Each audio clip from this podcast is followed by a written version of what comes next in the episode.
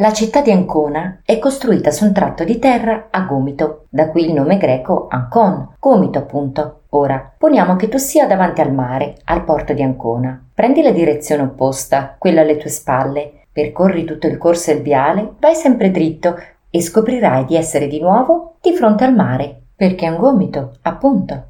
Un percorso simile, da mare a mare, lo puoi seguire anche camminando non in mezzo al centro abitato, ma poco distante, sopra il centro storico, in alto, nel Parco del Cardeto.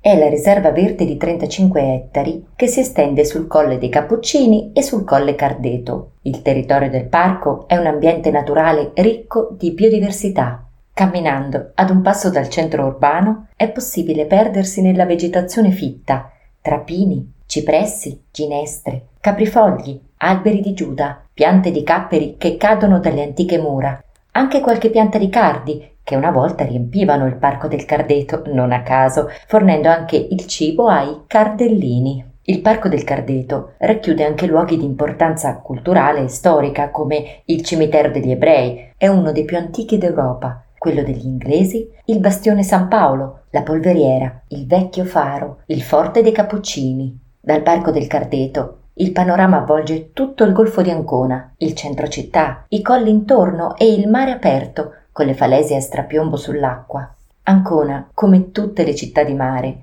deve nascondere due anime, una aperta e accogliente, vivace, l'altra più riservata e quieta, quasi sulla difensiva, molto discreta. Rimango allora piacevolmente sorpresa da ciò che trovo nei punti panoramici, lungo il sentiero del Parco del Cardeto, non ci sono delle panchine per sedersi in compagnia a chiacchierare, ma sedie singole. Accolgono solitari. È giusto, perché è vero.